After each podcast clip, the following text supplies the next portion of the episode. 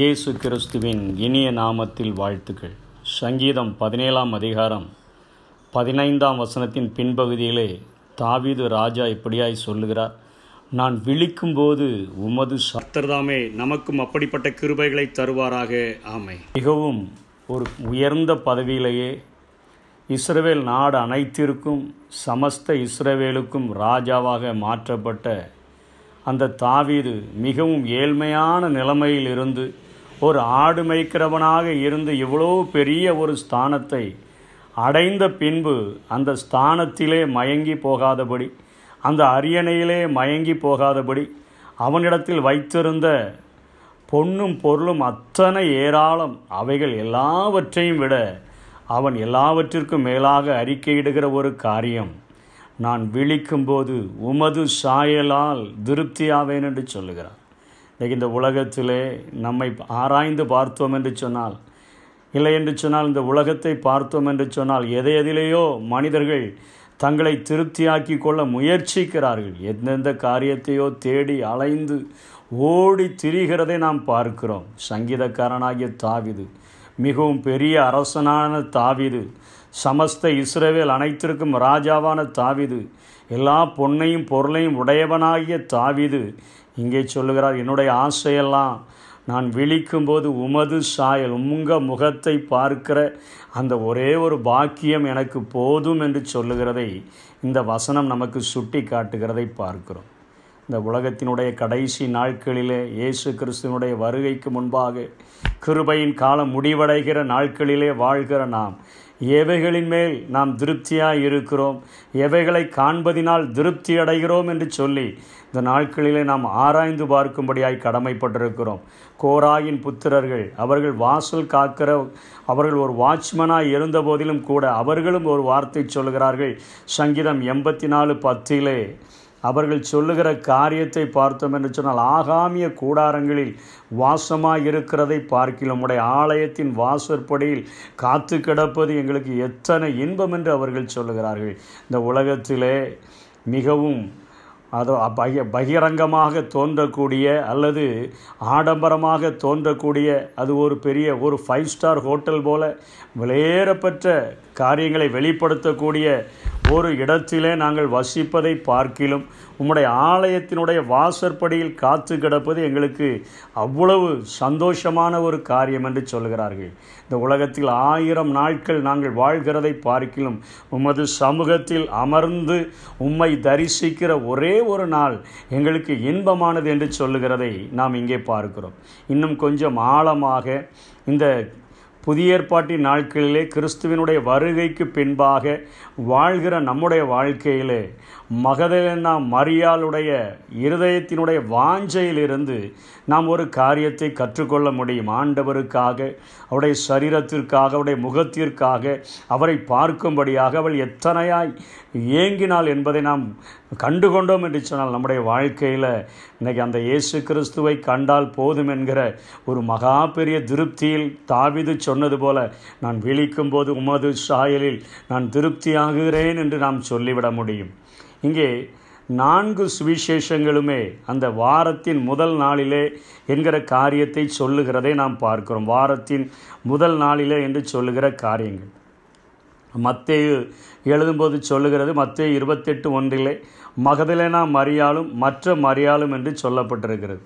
மார்க்குவிலே சொல்லப்படுகிறது மகதலேனா மரியால் யாக்கோபின் தாயாகிய மரியாளும் சலோமே இவர்கள் முன் இவர்கள் எல்லாம் சேர்ந்து கந்தக வர்க்கமிடும்படி அவருடைய சரீரத்திற்கு சுகந்த வாசனையான வர்க்க வர்க்கங்களை அவர்கள் இடும்படிக்காக அல்லது பரிமள தைலத்தை பூசிவிடும்படியாக அவர்கள் கடந்து சென்றார்கள் என்று சொல்லி நாம் பார்க்கிறோம். லோக்கா எழுதின சுவிசேஷத்திலே வேறு ஸ்திரீகளும் அவரோடு கூட அவர்கள் கடந்து சென்றார்கள் என்று எழுதப்பட்டிருக்கிறது. வேறு சில ஸ்திரீகளும். இங்கே யோவான் எழுதின சுவிசேஷத்திலே வாரத்தில் முதல் நாள் காலையில் அதிக இருட்டோட மகதிலேனா மரியால் கல்லறின் இடத்திற்கு வந்து கல்லறையில் அடைத்திருந்த கல் எடுத்து போட்டிருக்கிற கண்டால் என்று சொல்லி இங்கே ஒரே ஒரு மகதிலேனா மரியாலை மாத்திரம் இங்கே யோவான் குறிப்பிடுகிறதை பார்க்கிறோம். இன்றைக்கு மார்க்குவிலே வேறு சில ஸ்திரீகள் ஷலோமே யாக்கோவின் தாயாகிய மரியால் மகதிலேனா மரியால் என்று சொல்லப்படுகிறது. மார்க் விலை சலோமே மூன்று பேரை குறிக்கிறது. மத்துவிலே ரெண்டு பேர் மாத்திரம் குறிக்கப்படுகிறது. யோவானிலே ஒருவர் மாத்திரம் அங்கே உள்ளே கடந்து சென்றால் என்று சொல்லப்படுகிறது.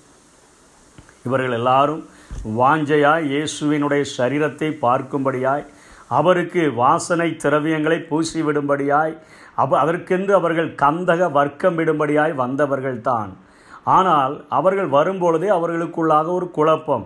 இந்த பெரிய கல்லை நமக்காக யார் புரட்டி தள்ளுவார்கள் என்கிற குழப்பத்திலே அவர்கள் வந்து மத்தேயு எழுதின சுவிசேஷத்திலே பார்க்கிறோம். கல் ஏற்கனவே புரட்டப்பட்டு இருக்கிறது அவர்கள் உள்ளே பார்த்தபோது அந்த புரட்டப்பட்டிருந்த கல்லின் மேல் ஒரு மின்னலை மின்னலைப் போல ஒரு பிரகாசிக்கிற ரூபம் கொண்ட ஒரு தூதன் இருக்கிறான். அதை பார்த்த மாத்திரத்திலே அவர்கள் உயிர் திழந்தார் என்று சொன்ன உடனே அவர்கள் பயந்து நடுக்கமிட்டு அவர்கள் எல்லாரும் ஓடிவிட்டதாக மத்திய குறிப்பிடுகிறதை பார்க்கிறோம். மார்க்குவிலே அவர்களும் வந்து நிற்கும்போது ஒரு தூதன் கல்லறையின் உள்ளாக அவர்கள் பார்க்கும்போது ஒரு தூதன் வலது பக்கத்தில் உட்கார்ந்து கொண்டு இதே செய்தியை சொல்லுகிறதாக குறிக்கப்படுகிறது. அவர்களும் இயேசுவை பார்க்காமல் தூதனை கண்ட மாத்திரத்திலே அவர்கள் ஓடிவிடுகிறார்கள். முதலிலே மின்னலைப் போல ரூபம் கொண்ட ஒரு தூதனை கண்டு ஓடிவிடுகிறதாக மத்தையை குறிப்பிடுகிறார். மார்க்குவிலே வலது பக்கத்தில் இருந்த ஒரு தூதன் இந்த காரியங்களை சொல்லும் பொழுது அவர்கள் ஓடிவிட்டதாக சொல்லப்படுகிறது. லூக்காவிலும் அப்படிப்பட்ட காரியமே சொல்லப்படுகிறதை பார்க்கிறோம். லூக்காவிலும் அவர்கள் தூதனை கண்டு அந்த ஸ்திரீகள் எல்லாரும் போய்விடுகிறதாக நாம் பார்க்கிறோம். ஆனால் யோவான் எழுதின சுவிசேஷத்திலே யோவான் அங்கே தெளிவாக மகதலா மகதலனா மரியாளினுடைய வாஞ்சையை அத்தனையாய் வெளிப்படுத்துகிறதை பார்க்கிறோம். இந்த மகதலேனா மகதலேனா மரியாள் யார் என்று சொன்னால் லூக்கா எட்டாம் அதிகாரம் ரெண்டாம் வசனத்திலே அவளை குறித்து சொல்லப்பட்டிருக்கிறது. அவள் ஏழு பிசாசுகளினின்று விடுவிக்கப்பட்ட ஒரு மகள். அதற்கு பின்பு தனது வாழ்க்கையை ஆண்டவருக்கென்று அர்ப்பணித்தவள். பன்னிரண்டு சீஷர்களைப் போல நிரந்தரமாக அவரது பாதையில் பயணித்தவர்களில் ஒருத்தியாக அவர் விளங்கினாள் என்று சொல்லப்படுகிறது. ஏனென்று சொன்னால் அநேக தங்களுடைய ஆஸ்திகளினால் இயேசுவுக்கு ஊழியம் செய்த ஸ்திரீகளும் அவரோடு கூட இருந்தார்கள் என்று சொல்லப்பட்டபடியினாலே ஒரு வசதி படத்த பெண்ணாக இருக்க முடியும். அவள் இயேசுவோடு கூட அவள் அங்கே பயணித்ததாக குறிப்பிடப்படுகிறது. அடக்கம் பண்ணப்பட்ட பின் ஞாயிறு காலையில் கல்லறையில் சென்று தைலம் பூசவும் தயாராக இழு இருந்த அந்த மரியாதை குறித்து தான் இங்கே யோவான் எழுதுகிறார். அவள் கல்லறை இடத்திற்கு வந்து கல்லறை அடைத்திருந்த கல் எடுத்து போட்டிருக்கிற கண்டு உடனே உள்ளே ஓடி சீமோன் பேதிரவனிடத்தில் இயேசுவுக்கு அன்பாயிருந்த மற்ற சீஷர்களிடத்திலும் போய் கல்லறையின் க கர்த்தரை கல்லறையிலிருந்து எடுத்துக்கொண்டு போய்விட்டார்கள். அவரை வைத்த இடம் எங்களுக்கு தெரியவில்லை என்றார். அத்தனை வாஞ்சையாக எப்படியாகிலும் என் இயேசு கிறிஸ்துவினுடைய முகத்தை பார்க்க வேண்டும். அவரை நான் எப்படியாகிலும் தரிசிக்க வேண்டும். அவரை நோக்கி பார்க்க வேண்டும். அவருடைய பாதங்களிலே நான் எப்படியாகிலும் தைலம் பூச வேண்டும்.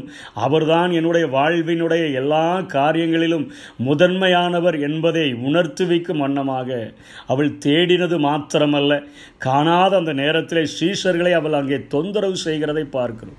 பேதுரும் மற்ற சீஷர்களும் கள்ளனிடத்திற்கு போய் அங்கே இரண்டு பேரும் ஒருமித்து ஓடி பேதுரு மற்ற சு பேதுருவை பார்க்கலும் மற்ற சீஷன் என்பது இங்கே யோவானை குறிக்கிற அவர் துரிதமாக ஓடி கல்லறைக்குள்ளாக அவர் வந்து நின்றார். அங்கே தி- குனிந்து பார்த்துவிட்டு அவர் வெளியே நின்று விட்டார். சீலைகள் கிடக்கிறதை கண்டார் ஆனால் உள்ளே போகவில்லை. ஆனால் சீமோன் பேதுரு அவனுக்கு பின்னே வந்து கல்லறைக்குள் பிரவேசித்து சீகலைகள் கிடக்கிறதையும் அவருடைய தலையில் சுற்றியிருந்த சீலை மற்ற சீலைகளோடே வைத்திராமல் தனியே ஒரு இடத்திலே சுருட்டி வைத்திருக்கிறதையும் கண்டார். முந்தி கல்லறை இடத்திற்கு வந்த மற்ற சீசனும் அப்பொழுது உள்ளே பிரவேசித்து கண்டு விசுவாசித்தான். அவர் மரித்தோரிலிருந்து எழுந்திருக்க வேண்டும் என்கிற வேத வாக்கியத்தை அவர்கள் இன்னும் அறியாதிருந்தார்கள். அந்த சீஷர்கள் தங்களுடைய இடத்திற்கு திரும்ப போய்விட்டார்கள். வந்த வழியே அப்படியே அவர்கள் இயேசுவை தரிசிக்காமல் போய்விட்டார்கள். இங்கேதான் மகதலனா மரியாளுடைய மீண்டும் அவருடைய வாஞ்சை வெளிப்படுத்தப்படுகிறதை பார்க்கிறோம். கிறிஸ்துவை காணாமல் தூதர்களை கண்டால் மின்னலைப் போல பிரகாசிக்கிற தூதனை கண்டாலும் வலது பக்கத்தில் இருக்கிற தூதனை கண்டாலும் அங்கே இரண்டு தூதர்களை கண்டாலும் அவர்களை கண்ட அவர்கள் சொல்லுகிற வார்த்தையில் என்னுடைய வாழ்வில் திருப்தி வரப்போவதில்லை. நான் காண்பதற்கென்று வந்தவர் மேசியா நான் காண்பதற்கென்று வந்தவர் இயேசு. அவரை பார்க்காமல் இந்த இடத்தை விட்டு நான் நகண்டு போக மாட்டேன் என்று சொல்லி அங்கே நின்று அழுது கொண்டிருக்கிறதை பார்க்கிறோம். பதினோராம் வசனம் மரியாள் கல்லறையின் அருகே வெளியே நின்று அழுது கொண்டிருந்தால் அப்படி அழுது கொண்டிருக்கையில் அவள் குனிந்து கல்லறைக்குள்ளே பார்த்து இயேசுவின் சரீரம் வைக்கப்பட்டிருந்த இடத்திலே வெள்ளுடை தரித்தவர்களாய் இரண்டு தூதர்கள். தலைமாட்டில் ஒருவனும் கால்வாட்டில் ஒருவனுமாக உட்கார்ந்திருக்க கண்டால் அவர்கள் அவளை நோக்கி ஸ்திரீயை ஏன் அழுகிறாய்? என்றார்கள். அதற்கு அவள் என் ஆண்டவரை எடுத்துக்கொண்டு போய்விட்டார்கள். அவரை வைத்த இடம் எனக்கு தெரியவில்லை என்றால் இவைகளை சொல்லி பின்பாக திரும்பி இயேசு நிற்கிறதை கண்டால் ஆனாலும் அவரை இயேசு என்று அறியாதிருந்தால் இயேசு அவளை பார்த்து ஸ்திரியே ஏன் அழுகிறாய்? யாரை தேடுகிறாய்? என்றார். அவள் அவரை தோட்டக்காரன் என்று எண்ணி ஐயா நீர் அவரை எடுத்துக்கொண்டு போனதுண்டானால் அவரை வைத்த இடத்தை எனக்கு சொல்லும். நான் போய் அவரை எடுத்துக்கொள்ளுவேன் அவரை தூக்க முடியுமா என்று தெரியாது ஒரு பெண். அவள் சொன்னீர் எங்கே வைத்து இருக்கிறீரோ அவரை எனக்கு காண்பியும். கிறிஸ்துவை காணாதபடி இயேசுவை காணாதபடி இந்த இடத்திற்கு நான் இடத்தை விட்டு செல்லப் போவதில்லை. ரெண்டு தூதர்களை தரிசித்தது உண்மைதான். எனக்கென்று கல் புரட்டப்பட்டிருப்பது உண்மைதான். நான் எதிர்பார்த்து வந்த எல்லா அற்புத அடையாளங்களும் என் வாழ்வில் நடந்திருப்பது உண்மைதான். ஆனாலும் என் இயேசுவை சந்திக்காமல் இந்த விடத்தை விட்டு நான் அகலமாட்டேன் என்று சொல்லி நின்ற அந்த பிடிவாதத்தின் நிமித்தமாக பரலோகத்திற்கு போய் பிதாவை சந்தித்துவிட்டு மீண்டும் சீஷர்களை சந்திக்கும்படியாக இருந்த இயேசு பாதியிலேயே திரும்பி வந்து இங்கே மரியாளுக்கு தன்னை வெளிப்படுத்துகிறதை பார்க்கிறோம். இயேசு அவளை நோக்கி மரியாளே அவள் திரும்பி பார்த்து ரபுனி என்றாள். அதற்கு போதகரே என்று அர்த்தமாம். இயேசு அவளை நோக்கி என்னை தொடாதே. நான் இன்னும் என் பிதாவினிடத்திற்கு ஏறி போகவில்லை. நீ என் சகோதரரிடத்திற்கு போய் நான் என் பிதாவினிடத்திற்கும் உங்கள் பிதாவினிடத்திற்கும் என் தேவனிடத்திற்கும் உங்கள் தேவனிடத்திற்கும் ஏறி போகிறேன் என்று அவர்களுக்கு சொல்லு என்றார். மகதிலேனா மரியால் போய் தான் கர்த்தரை கண்டதையும் அவர் தன்னுடனே சொன்னவைகளையும் ஸ்ரீஸ்வருக்கு அறிவித்தாள். அதற்கு பின்பாகத்தான் அந்த இடத்தை விட்டே அவள் நகழ்கிறார் உம்மை காணாமல். உமது சாயலில் திருப்தியாகாமல் உம்மை தரிசிக்காமல் இந்த இடத்தை விட்டு நான் நகண்டு போக மாட்டேன் அகன்று போக மாட்டேன் என்று சொல்லி பிடிவாதமாய் நின்ற அந்த மகதேலனா மரியால் ஆண்டவருடைய பிரயாணத்தையே திருப்பி விட்டது ஆண்டவர் பாதியிலேயே திரும்பி வந்து தன்னை மரியாளுக்கு வெளிப்படுத்துகிறதை பார்க்கிறோம். இன்றைக்கு அதிகாலை வேளையில் ஆண்டவரே எங்கள் கண்களை திறக்கும் பொழுது உமது சாயலில் நாங்கள் திருப்தியாக விரும்புகிறோம். உம்மை பார்க்க விரும்புகிறோம். உம்முடைய முகத்தை பார்க்க விரும்புகிறோம். உம்முடைய முகம் ஒன்றே எங்களுடைய வாழ்வில் போதும் என்று சொல்லி அதிகால வேளையில் அவரை தேடினோம் என்று சொன்னார் அவர் கர்த்தரை நாம் தேடுகிற வேளையில் அவர் நமக்கு தென்படுகிறவராக இருக்கிறார். மலிய மரியாளுடைய அழுகையும் கண்ணீரும் மற்றவர்கள் எல்லாரும் பிரயாசப்பட்டு வந்தார்கள்தான். மற்றவர்கள் எல்லாரும் கல்லறை வரையிலும் வந்தார்கள்தான். ஆனால் அவர்கள் முதலில் கிறிஸ்துவை தரிசிக்கவில்லை முதல் முதலாக இருதயம் முழுவதும் வாஞ்சையினால் நிறைந்திருந்த இந்த மகதலேனா மரியாலே இயேசு கிறிஸ்துவை சந்தித்து கடந்து சென்றதாக நாம் பார்க்கர் தாமே நமக்கு அப்படிப்பட்ட கிருபைகளை தந்து நம்மை ஆசீர்வதிப்பாராக. ஆமே நீதியில் நிலைத்திருந்து உன் திருமுகம் நான் காண்பேன். உயிர்த்தெழும் போது உம் சாயலால் திருப்தியாவே